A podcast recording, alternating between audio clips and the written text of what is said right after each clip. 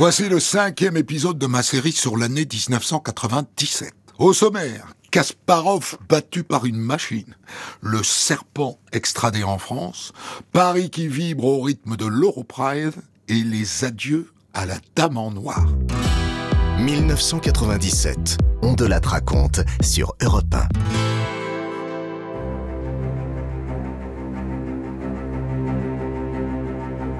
En 1997, à New York, le champion du monde des échecs Gary Kasparov s'apprête à affronter Deep Blue, un ordinateur joueur d'échecs mis au point par IBM. L'année dernière, il a battu la machine 4 à 2. Va-t-il récidiver? Pour l'instant, c'est bien parti. Gary Kasparov a remporté la première partie, mais le suspense ne fait que commencer ce nouveau match au sommet entre le champion du monde et Deep Blue, le meilleur ordinateur d'IBM, se déroule en six parties et devrait durer neuf jours. Il a lieu au 35e étage d'un gratte-ciel new-yorkais. Il est suivi par des milliers de mordus sur Internet. Le vainqueur empochera 700 000 dollars, 4 millions de francs. Gary Kasparov est confiant. Sauf à faire de grosses erreurs de concentration, dit-il, on pourra toujours battre un ordinateur. L'an passé, Kasparov avait perdu la première partie mais avait fini par l'emporter 4 à 2. Les ingénieurs d'IBM soulignent que l'intérêt de la rencontre va au-delà du jeu d'échecs. Il s'agit d'améliorer le dialogue entre l'homme et la machine. Des ordinateurs comparables à Deep Blue sont déjà utilisés pour réguler le trafic aérien. L'ordinateur Deep Blue peut analyser jusqu'à 200 millions de coups à la seconde. Et il a en mémoire toutes les parties jouées par Kasparov, plus celles des autres grands maîtres. À la fin de la deuxième partie, le score est de 1 partout. Mais Kasparov est confiant. Uh, Je ne doute pas que le résultat final sera le même. Pas si vite, répliquent les adversaires, c'est-à-dire les ingénieurs d'IBM. Les deux équipes jouent très bien. Deep Blue et ses assistants jouent très bien. Attendons la fin du match.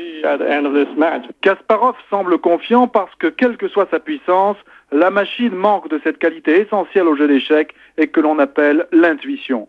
Le champion russe reconnaît cependant que Deep Blue n'est pas un adversaire facile et qu'il doit se concentrer davantage dans ce genre de match.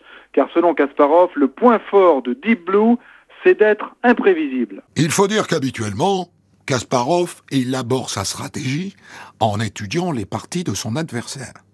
Cette fois-ci, forcément, il avance à l'aveugle. Pour le chef de l'équipe d'IBM, Chung Jentan, l'enjeu va bien au-delà d'une partie d'échecs.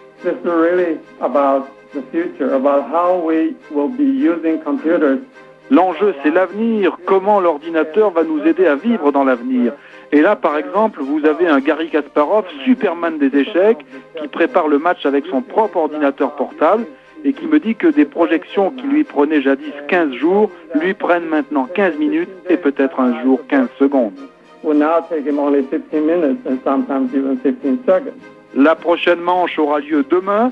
Les ingénieurs d'IBM sont persuadés que leur machine finira un jour ou l'autre par l'emporter. Pendant ce temps, ce match entre Kasparov et Deep Blue fait débat. Certains commentateurs n'hésitent pas à dire que l'humanité tout entière attend du champion qu'il confirme la supériorité de l'intelligence humaine sur l'ordinateur.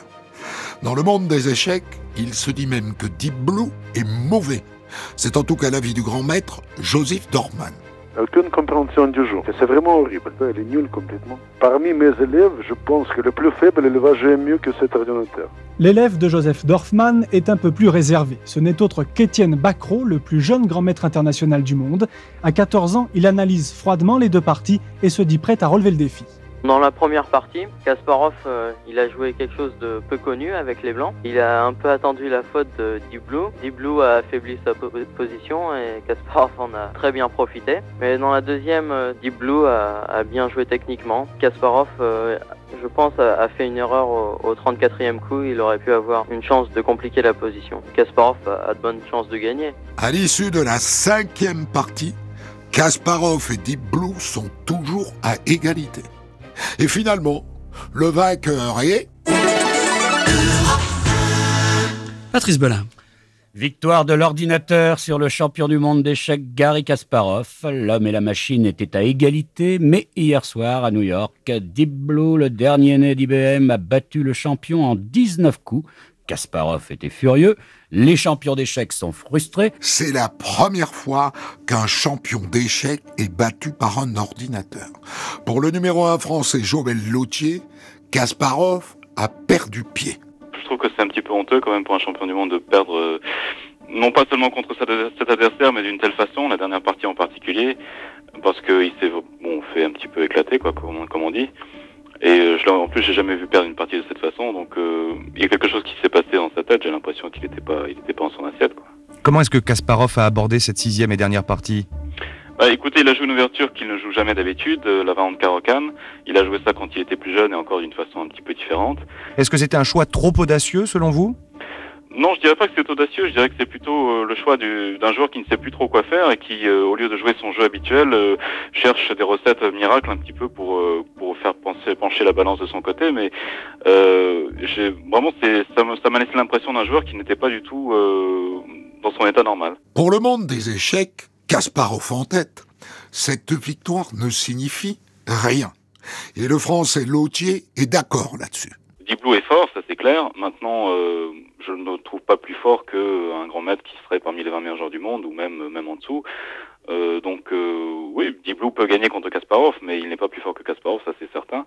Et je dirais même que peut-être il faudrait essayer de faire d'autres matchs contre Deep Blue, pas seulement Kasparov, parce que y a, je pense qu'il y a des tas de joueurs qui seraient peut-être plus plus adaptés contre lui. Donc pour vous, de toute façon, à l'heure actuelle, euh, l'homme reste supérieur à la machine. Ah oui, j'en suis absolument convaincu, parce que d'abord la machine n'a gagné que d'un point, et si on regarde quand même sur les parties, euh, bon, il, est clair que euh, la machine avait souvent était souvent en désavantage, et que Kasparov a mal exploité ses positions. Europe 1, on de la raconte, l'année 1997.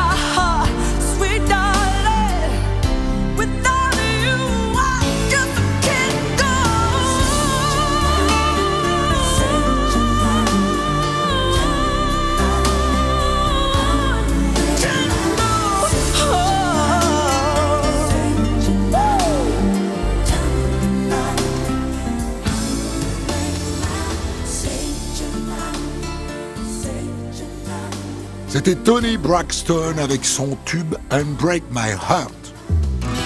On de raconte, Christophe Ondelatte. En 1997, l'innommable tueur en série Charles Sobrage, dit le Serpent, refait la une de l'actualité. Accusé d'avoir tué une trentaine de touristes en Asie, il était incarcéré en Inde depuis 1976. Et il vient d'être libéré. Au tribunal de New Delhi, le juge l'appelait Mr. Charles, Monsieur Charles, un mythe vivant, surnommé le Cobra car il hypnotisait ses victimes. Fils de tailleur indien et de mère vietnamienne, personne ne sait vraiment ce qui a fait de lui un tueur en série dans toute l'Asie. Il débute sa sombre carrière comme voleur à Paris, à Marseille. À Strasbourg, il s'évade, s'envole pour la Grèce, la Turquie et l'Iran. Partout, la même technique. Il sert de guide à des touristes, puis les drogue avant de les dépouiller. Mais très vite, il empoisonne à la strychnine. Le tueur se fait prendre à Kaboul. Il creuse un tunnel et se sauve encore. En Thaïlande, on l'accuse d'avoir tué une douzaine de touristes. En Inde, il se fait reprendre. Pour éviter d'être extradé, il s'évade une fois de plus en servant à ses geôliers un gâteau empoisonné. Capturé à nouveau, il prend 10 ans. Pénitence de luxe en lisant Nietzsche, en écoutant Chopin. Aujourd'hui, il a purgé sa peine. François Gauthier, journaliste au Figaro, est le dernier journaliste à l'avoir rencontré en prison. Il raconte sur Europe 1 que malgré son terrible palmarès de tueur en série, il continue de séduire des femmes. Il a exercé une fascination tout à fait extraordinaire sur les femmes. Il n'est pas très beau, Sobrage, mais apparemment il a eu beaucoup de femmes. Il a eu deux femmes officielles, deux françaises, Chantal et une autre Chantal dont il a eu deux filles. Et puis une Canadienne qui s'appelait Marie-André Leclerc, avec laquelle il a, en Thaïlande, il a tué plusieurs jeunes voyageurs. Elle a disparu de la circulation, je crois qu'elle a eu un cancer. Et même en ce moment, euh, il y a une jeune indienne de 23 ans euh, qui l'attend à la sortie de prison pour se marier avec lui. Maintenant que le serpent est sorti de prison, les autorités indiennes veulent à tout prix l'expulser. Trop dangereux pour le pays. Pas question pour les autorités indiennes de laisser, selon leurs propres termes, ce criminel endurci, cette menace pour la société, se promener libre dans les rues de New Delhi. Sobrage serait expulsé vers Paris. Pourtant, le gouvernement semble avoir été pris de court. Ce n'est qu'hier, par exemple, qu'on s'est interrogé sur la nationalité du serpent. Est-il français, comme il l'affirme, depuis le remariage de sa mère vietnamienne avec un militaire français? Le ministère de l'Intérieur doit examiner les registres de l'état civil pour retrouver la trace éventuelle de cette naturalisation. Mais toutes ces vérifications prennent du temps. Et pendant ce temps-là, en France, on l'attend de pied ferme. Les familles des victimes du tueur en série espèrent qu'il sera rejugé dans l'Hexagone. C'est le cas de la famille de Luc Salomon, un jeune Mosellan assassiné en 1976 en Inde. André Berthold, un ami de la famille devenu depuis député, raconte à quel point c'est difficile pour elle. Elle ressent d'abord euh, un deuxième choc. Elle revit la douleur qui a accompagné l'annonce du décès de Luc Salomon. Et elle, revit une deuxième fois. Elle a le sentiment, en tout cas, que c'est une deuxième atteinte qui est portée à la mémoire de, Luc Salomon. La famille de Luc Salomon euh, souhaiterait, en tout cas, faire euh, rejuger euh, Charles Sobrage en France? Ah, si la possibilité juridique existe, sans aucun doute. Le ministre de la Justice, Jacques Toubon, y est favorable. Alors, dans l'attente de son expulsion d'Inde, Sobrage se prépare. Il fait appel à l'avocat Jacques Vergès pour le défendre. Et le 8 avril 1997, le serpent arrive à Roissy. Et sans surprise, Sobrage est interpellé avant même sa descente d'avion et conduit à la direction centrale de la police judiciaire. Maître Vergès était venu pour l'accueillir, il n'a pas pu le voir. Et il s'en Voyez comment ça se passe? Il a fallu sept semaines pour lui délivrer un laissez-passer. Aujourd'hui, avec ce laissez-passer, il devait arriver. Il est arrivé, il était dans l'avion. Et actuellement, on le retient, je ne sais où. Je suis persuadé qu'ils seront forcés de le relâcher et de perdre la face. Pendant sept semaines, ils lui ont refusé des papiers. Au bout de sept semaines, ils lui ont donné des papiers. Cette fois-ci, ils le retiennent. Et à la fin, ils seront forcés de le relâcher. Et ils vont perdre la face une deuxième fois. C'est la preuve que l'État actuellement est incapable d'assumer ses responsabilités et de prendre ses responsabilités dans une affaire aussi banale qu'un Français ayant purgé sa peine à l'étranger et qui rentre en France alors qu'il n'existe aucune procédure contre lui. Maintenant, je vais rentrer à mon cabinet et m'enquérir auprès des autorités. Si jamais il était détenu illégalement plus longtemps qu'il ne faut, il est bien évident que je porterai plainte pour atteinte aux libertés. Si Sobrage a été interpellé et conduit à la PJ de Nanterre, c'est notamment pour une plainte qui date des années 70. Un Français, qui l'accuse d'avoir tenté de l'empoisonner lors d'un séjour en Inde. Mais faute de preuves suffisantes, Sobrage est relâché. Eh bien, je suis très heureux d'être enfin libre sur le sol français. Parce que ce, matin, lorsque, euh, lorsque je suis sorti de l'avion, ils m'ont arrêté immédiatement. Euh, la police française. Qu'est-ce que vous comptez faire en France, monsieur Sobrage Eh bien, d'abord, je pense euh, négocier pour mes contrats. C'est une affaire qui est terminée. Et c'était juste une excuse, je pense, pour... Vous rentrez en France uniquement pour négocier vos contrats, monsieur Sauvage Non, pas cela, pas, pas uniquement pour cela. Mais vous demandez à mon, à mon avocat. Ok, d'accord. Bon, vous bougez maintenant. Mais de quel contrat parle-t-il? Eh bien d'un téléfilm qui raconterait sa vie. Yves Régnier jouerait son rôle. Et il se dit que le comédien serait prêt à débourser 15 millions de francs pour interpréter son personnage. Moi, je suis intéressé par la vie de Charles Chaubraz, euh, non pas en tant que meurtrier, parce que je trouve que bon, les, les, suis pas particulièrement admiratif de, de son parcours ni de ce qu'il a fait, mais le personnage, euh, je trouve le personnage est aussi complexe que qu'un Landru ou un Petiot. Et euh, c'est à ce titre que je trouve qu'il est intéressant. Et qui plus est, en, fait, il n'y a jamais eu de film de fait d'un d'un serial killer qui soit, qui soit encore vivant. Le projet Régnier tarde à voir le jour. Et pendant ce temps, Charles Sobrage coule des heures paisibles dans le 13e arrondissement de Paris. Quelques années plus tard, il commettra l'erreur de se rendre à Katmandou, au Népal, où il sera interpellé pour un double meurtre commis en 1975. Il écopera de 19 ans de prison, au terme duquel il sera libéré et rentrera à Paris. C'était il y a quelques mois. On de la raconte. Christophe Ondelat. En décembre 1997, le Thalys s'apprête à inaugurer un nouveau tronçon à grande vitesse. 1h25 pour faire Paris-Bruxelles, contre presque 2 heures précédemment. Le premier Thalys Nouvelle Formule est parti à 6h55 ce matin de la gare du Nord. Les habitués des trajets Paris-Lille en voiture connaissent bien ce train de couleur grenat que l'on voit filer le long de l'autoroute du Nord. Il dessert depuis un an et demi Bruxelles et Amsterdam et connaît déjà un réel succès auprès de la clientèle d'affaires. Succès qui devrait s'amplifier avec les améliorations qui interviennent à partir d'aujourd'hui. La première concerne le trajet Paris-Bruxelles que l'on fait désormais en 1h25 au lieu de 2 heures. Ce gain de temps se retrouve aussi sur le trajet Paris-Amsterdam. Il fallait jusqu'à présent 4h40 pour rallier la capitale culturelle des Pays-Bas. Il ne faut plus maintenant que 4h12 minutes. Il faut dire que le Thalys atteint désormais les 300 km heure. Et ça change tout. On voit la voiture qui s'arrête sur l'autoroute et le train qui passe, qui, qui défile à 300 à l'heure, alors formidable. Moi j'ai passé des années à faire 3 heures dans ce train qui était super, mais bon, 3 heures, c'était long. Une heure et demie, c'est rien. Puis euh, là, c'est amusant puisque c'est la première, euh, la première fois que ça va aussi vite. mais en fait, on s'en aperçoit pas tellement, je trouve. Partir, revenir vite, c'est important, ça donne de la liberté, c'est très apprécié. Et si on pouvait aller plus loin, et si on pouvait aller encore plus vite, ce serait mieux. Actuellement, plus de 4 millions de voyageurs ont emprunté ce trajet. La SNCF et son homologue belge ont décidé de mettre des trains supplémentaires en service pour mieux les satisfaire. Parmi les passagers du Thalys version grande vitesse, c'est eux pour qui c'est une première. Je viens de Molenbeek-Saint-Jean, donc, euh, donc euh, à Bruxelles en fait. C'était, c'était la première fois que j'ai pris le, donc le, un train à grande vitesse. La toute première fois, alors on a, ça s'est bien passé, à part qu'on n'a peut-être pas eu les places les moins chères, mais enfin on est content d'avoir pris les places qu'on a pris là maintenant. hein. On ne sent même pas vitesse, ça m'a un peu étonné, sauf quand on se déplace pour aller, euh, pour se déplacer un petit peu dans le train là, pour aller vers le bar. On a été à la fin du, trajet, mais je, trouvais ça très agréable. En fait, été étonné. Je, je me suis même demandé est-ce qu'on est vraiment à 300 km à l'heure Euh, On n'en est même pas certain, mais bon, comme on est dans les temps, apparemment. euh, c'est remarquable, on a, on a beaucoup parlé dans le train et en fait on ne s'est pas rendu compte. euh, le temps a passé tellement vite. euh, on est là ici à Paris maintenant, je suis un peu surpris en fait. Oui, je le reprendrai certainement, euh, mais pas tous les jours en fait. hein.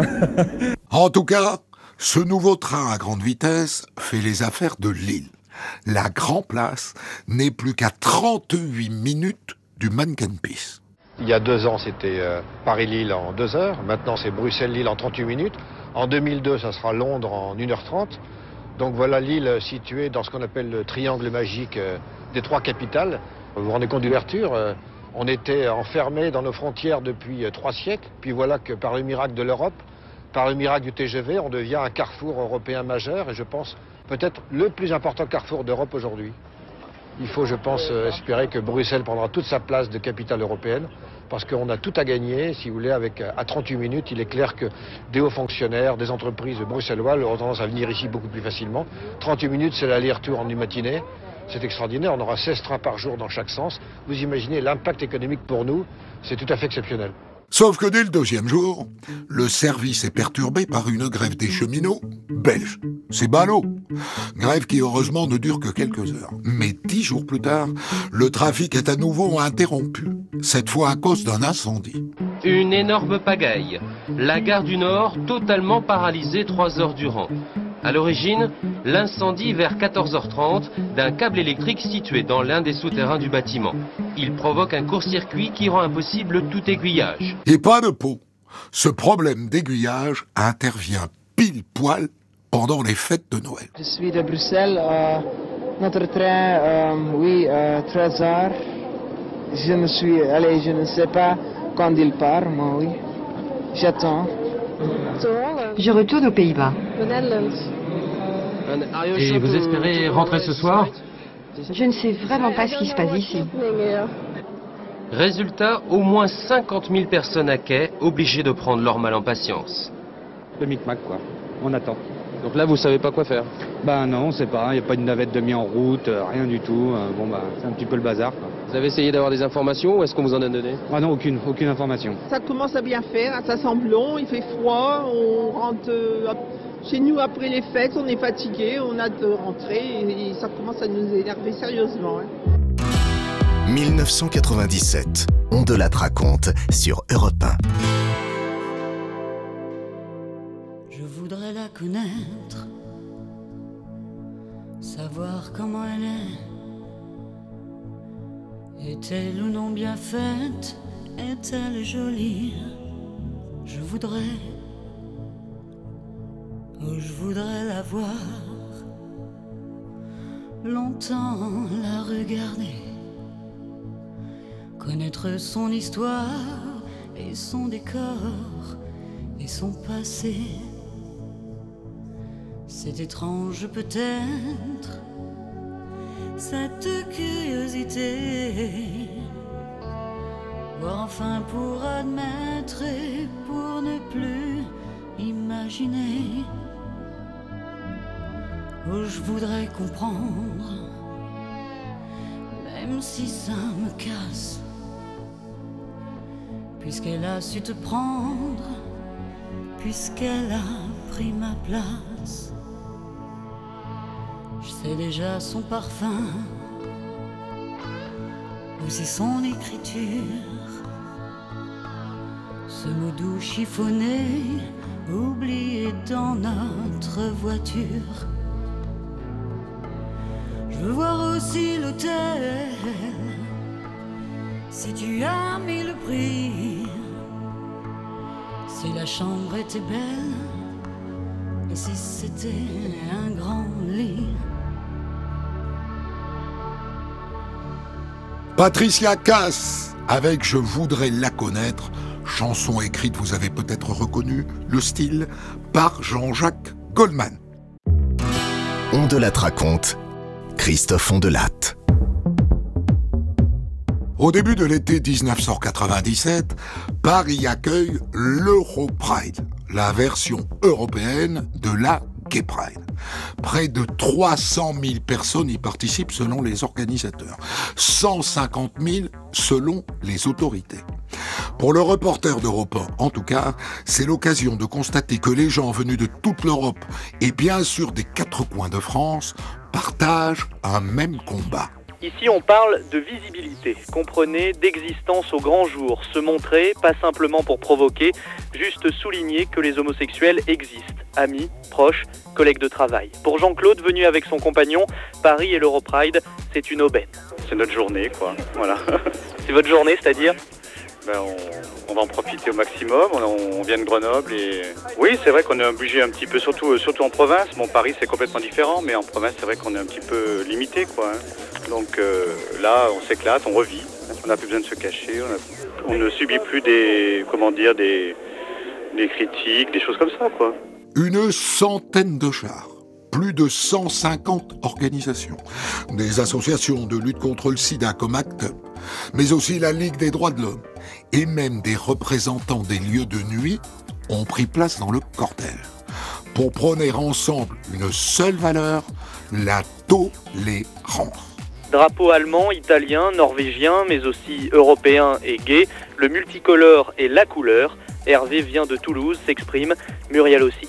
Nous tenons entre les mains le plus grand drapeau homosexuel de France. C'est-à-dire ça représente les six couleurs de l'arc-en-ciel qui expriment notre désir de, de se battre contre l'homophobie, de montrer aussi notre joie de vivre. On est là, tous ensemble, je trouve ça vraiment fantastique. Je suis fière d'être lesbienne et j'ai pas honte de le cacher, je l'assume et je me montre. Le cortège de cette Euro Pride n'est pas réservé aux homosexuels, loin de là. Sylvie et son mari tiennent aussi à prendre part à la lutte. On habite à côté, donc on fait un peu un bout. Parce que euh, je suis pour les droits des homosexuels, même si je ne le suis pas du tout. je suis pour le- la légalisation des droits des homosexuels. Cette marche dans Paris se termine au parc de Reuilly, dans le 12e arrondissement de Paris, non loin de la place de la Bastille. Et les artistes sont venus nombreux pour animer la fête de fin de parcours. Quel est votre programme ce soir? Programme, bah, de la danse, de la joie et voilà, de la liberté. Vous allez rester jusqu'à quelle heure Au petit matin, 7 heures. Quel est votre programme ce soir Eh bien, passez une bonne soirée et après on verra, on avisera. Jusqu'à quelle heure Jusqu'à la fin, C'est-à-dire 6 heures. La fin justifie les moyens, vous avez du café Non, on n'a pas de café, je bois pas de café, donc euh, on verra bien dans quel état on sera. Une rêve partie cosmopolite avec des artistes d'horizons aussi variés que Jimmy Somerville, Bonnet M, les DJ les plus courus et notre Yvette Horner nationale venue défendre le droit d'aimer, autrement dit, une juste cause. L'amour est la plus belle chose. La- L'amour, la sincérité, l'affection, l'attachement, le lien. C'est d'ailleurs une fête où les gens se tapent pas dessus, j'ai remarqué qu'ils s'embrassaient plutôt qu'autre chose. hein. Oui, c'est ça. Mais euh, tous ceux qui étaient là préféreront la fête, jouer, danser, euh, serrer la main à un copain que, de prendre fusil. Si l'Europride est une fête, c'est surtout un moyen de faire avancer la cause. Et en cette année 1997, un combat en particulier mobilise les participants. La défense du contrat d'union sociale, qui permettrait à n'importe quel couple d'être reconnu comme tel et d'avoir un statut juridique.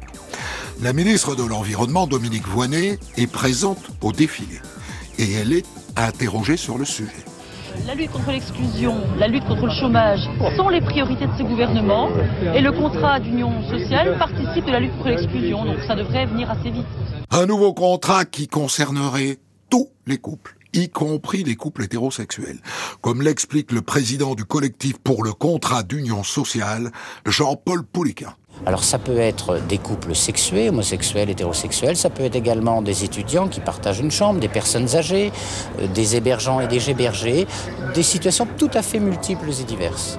Finalement, le contrat d'union sociale deviendra le Pax et il sera adopté deux ans plus tard, en 1999.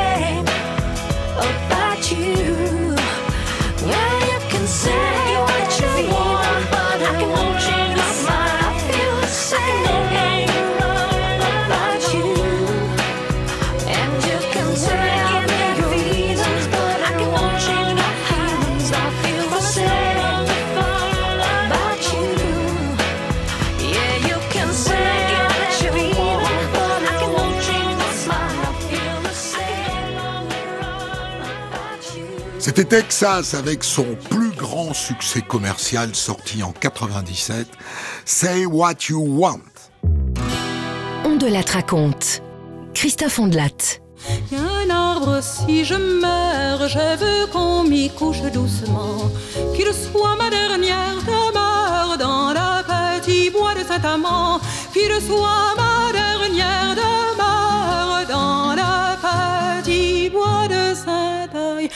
Y a un arbre, pigeon vole, mon cœur vole, pigeon vole, et s'envole. Y a un arbre, pigeon Le 24 novembre 1997, Barbara meurt brutalement à l'âge de 67 ans. Les médecins de l'hôpital américain se sont limités à un communiqué laconique ce matin. Barbara a été victime d'un choc toxi-infectieux d'origine foudroyante. Malgré la réanimation, on n'a pas pu la sauver. Barbara souffrait depuis de nombreuses années de problèmes respiratoires. Elle avait été admise dans la nuit de dimanche à lundi après un malaise respiratoire à son domicile. Gérard Depardieu est passé ce matin, tôt, seul, sur sa moto. À l'instant, Lynn Renault vient de sortir, très bouleversée. La semaine dernière, dit Lynn Renault, Barbara allait encore très bien. Elle ne voulait pas qu'on la voie.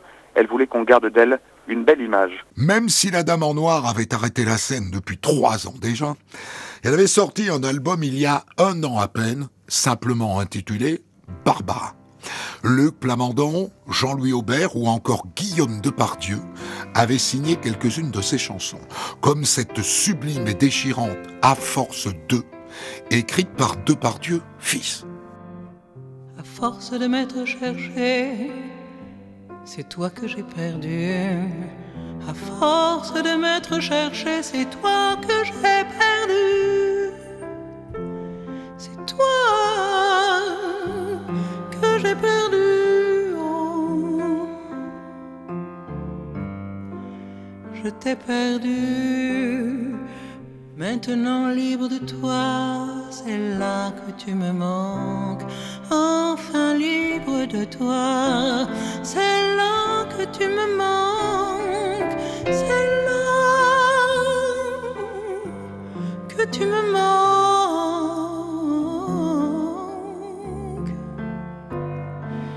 Tu me manques. Ce dernier album avait permis à Barbara d'être nommée artiste-interprète féminine de l'année aux Victoires de la musique, face à Zazie et Ophélie Winter. Elle n'était pas présente à la cérémonie. Mais Michel Drucker avait réussi à la joindre au téléphone. Dites-moi, quelle réflexion ça vous inspire d'abord ce vote, cette victoire? C'est gentil, c'est vraiment gentil. Je sais pas qui je dois remercier, c'est gentil. Mais je voudrais, je voudrais m'adresser aussi à, à Zazie et à Ophélie, leur dire que bon, pas, c'est pas que je suis la meilleure, c'est que je suis la plus vieille. Et que de toute façon, le plus beau de la route est devant elle. Et que c'est, pas, voilà, je suis pas, je suis pas la meilleure interprète, mais voilà, c'est comme ça, quoi. Hein? Voilà. Et que je les aime et que tout va, tout va bien, quoi. En apprenant la disparition de Barbara, le maire de la commune où elle habitait, Précy-sur-Marne, tient absolument à lui rendre hommage. Il faut dire que c'est un chanteur lui aussi. Il s'appelle Yves Duteil. Barbara était une personne extrêmement euh, sensible, extrêmement discrète, extrêmement secrète. Et, et en fait, euh, nous, on- notre réaction, c'est une réaction de chagrin. On, a perdu quelqu'un de très cher. On se rend compte au vide qu'elle laisse que sa discrétion n'était pas du tout euh, un effacement. Que euh, elle a toujours été présente dans les actions du village, dans euh, la façon dont elle euh, répondait aux, aux, aux préoccupations des gens. Elle était très très impliquée dans le combat contre le sida et elle était très inquiète pour les jeunes. Donc elle faisait, elle menait des actions de prévention à l'égard des jeunes. Elle était aussi très présente sur le thème des enfants puisqu'elle euh, participait chaque année au cadeau des enfants euh, à la fin de l'année. Elle offrait des voyages pour les personnes âgées, euh, pour les, jeunes du village. Elle était extrêmement généreuse et ça ne se savait pas beaucoup parce qu'elle était très discrète. Quatre jours après son décès, les funérailles de Barbara sont célébrées dans le carré israélite du cimetière de Bagneux, en banlieue parisienne. Parmi les personnalités présentes, Brigitte Fontaine, Jacques Higelin, Enrico Macias, Fanny Ardant, Catherine Lara et Annie Girardot, qui témoignent ici au micro d'Europe 1. C'est un tout pour moi. Moi, c'est une voix, c'est quelqu'un de drôle que j'ai connu un petit peu. Je l'ai même téléphoné même dimanche soir. Et elle a une, une voix hallucinante. Elle était là, elle rigolait et tout. Gérard Depardieu, est présent lui aussi. Et il a tenu à réciter des vers de la chanson d'automne de Verlaine, ainsi que des extraits de Lily Passion, leur spectacle commun. Les sanglots longs des violons de l'au- de l'automne agacent mon cœur d'une violence monotone. Comment apaiser mon âme? Tu es parti le jour où on coiffe les vierges? Novembre, Sainte Catherine. Tu n'as jamais aimé ce mois, toujours difficile à passer. Tu te méfiais de novembre, mon ange. Tu as tout donné. Tu t'es envolé, délesté de ton poids, de tes poids. Il me reste toutes tes amours, tous tes souvenirs, tes regards, tes plaintes et ta joie. Public orphelin. Tu chantais de l'au-delà. Tu apaisais nos craintes et redonnais l'espoir, mon amour. Chante, chante, chante encore, comme disait David à Lily Passion. Tu vis maintenant dans ton île, ton île aux mimosas où déjà tu es reine. Chante-moi l'amour, mon ange, chante, je t'aime. Mais il n'y a pas que des vedettes qui sont présents aux obsèques de Barbara. 2000 personnes se pressent au cimetière de Bagneux et parmi elles, beaucoup d'anonymes. Je me devais vraiment d'être d'être là aujourd'hui. Elle m'a accompagnée jusqu'à présent tout au long de ma vie, depuis que j'ai l'âge de 10 ans, et puis je l'ai accompagnée pendant tous les concerts auxquels j'ai pu assister. Puis aujourd'hui, pour moi, c'était tout à fait naturel d'être là. Je viens du Pas-de-Calais, je viens d'Arras, et j'ai pris une journée de congé. Je suis un peu ému, donc j'aurais du mal à vous parler, mais c'est quelqu'un que j'ai découvert en, en 82, à une période assez douloureuse de ma vie. Et bizarrement, ces chansons, qui sont souvent des chansons un peu tristes sur le fond, signifiaient beaucoup de choses pour moi, me réconfortaient. J'ai pleuré mes larmes, mais qu'il me doux. Oh, qu'il me doux sourire de vous. Et pour une larme qui venait de vous, d'amour. Vous souvenez-vous, ce fut un soir en septembre, vous étiez venu m'attendre. Ici même, vous en souvenez-vous À vous regarder sourire, à vous aimer sans rien dire. C'est là que j'ai compris tout à coup. J'avais fini mon voyage et j'ai mes bagages. Vous étiez venu au rendez-vous. Qu'importe ce qu'on peut en dire, je tenais à vous le dire. Ce soir, je vous remercie de vous. Qu'importe ce qu'on peut en dire, je suis venu pour vous dire ma plus belle histoire d'amour, c'est vous.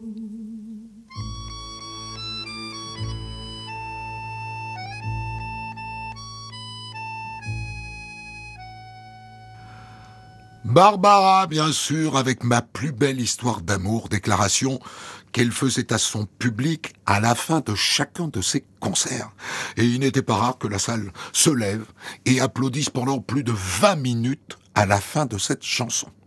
Mes plus belles histoires à moi, eh bien je les dois dans cette émission à Guillaume Vassot, à François Desmoulins, à Claire Dutronc, à Julien Pichenet et à Valérie Inizan. Ainsi se termine notre série en cinq épisodes consacrée à l'année 1997. Vous trouverez sur votre application de podcast d'autres séries consacrées à d'autres années. Retrouvez On de la raconte tous les jours sur Europe 1 et quand vous voulez sur europe1.fr, l'appli Europe 1, vos réseaux sociaux et vos plateformes d'écoute.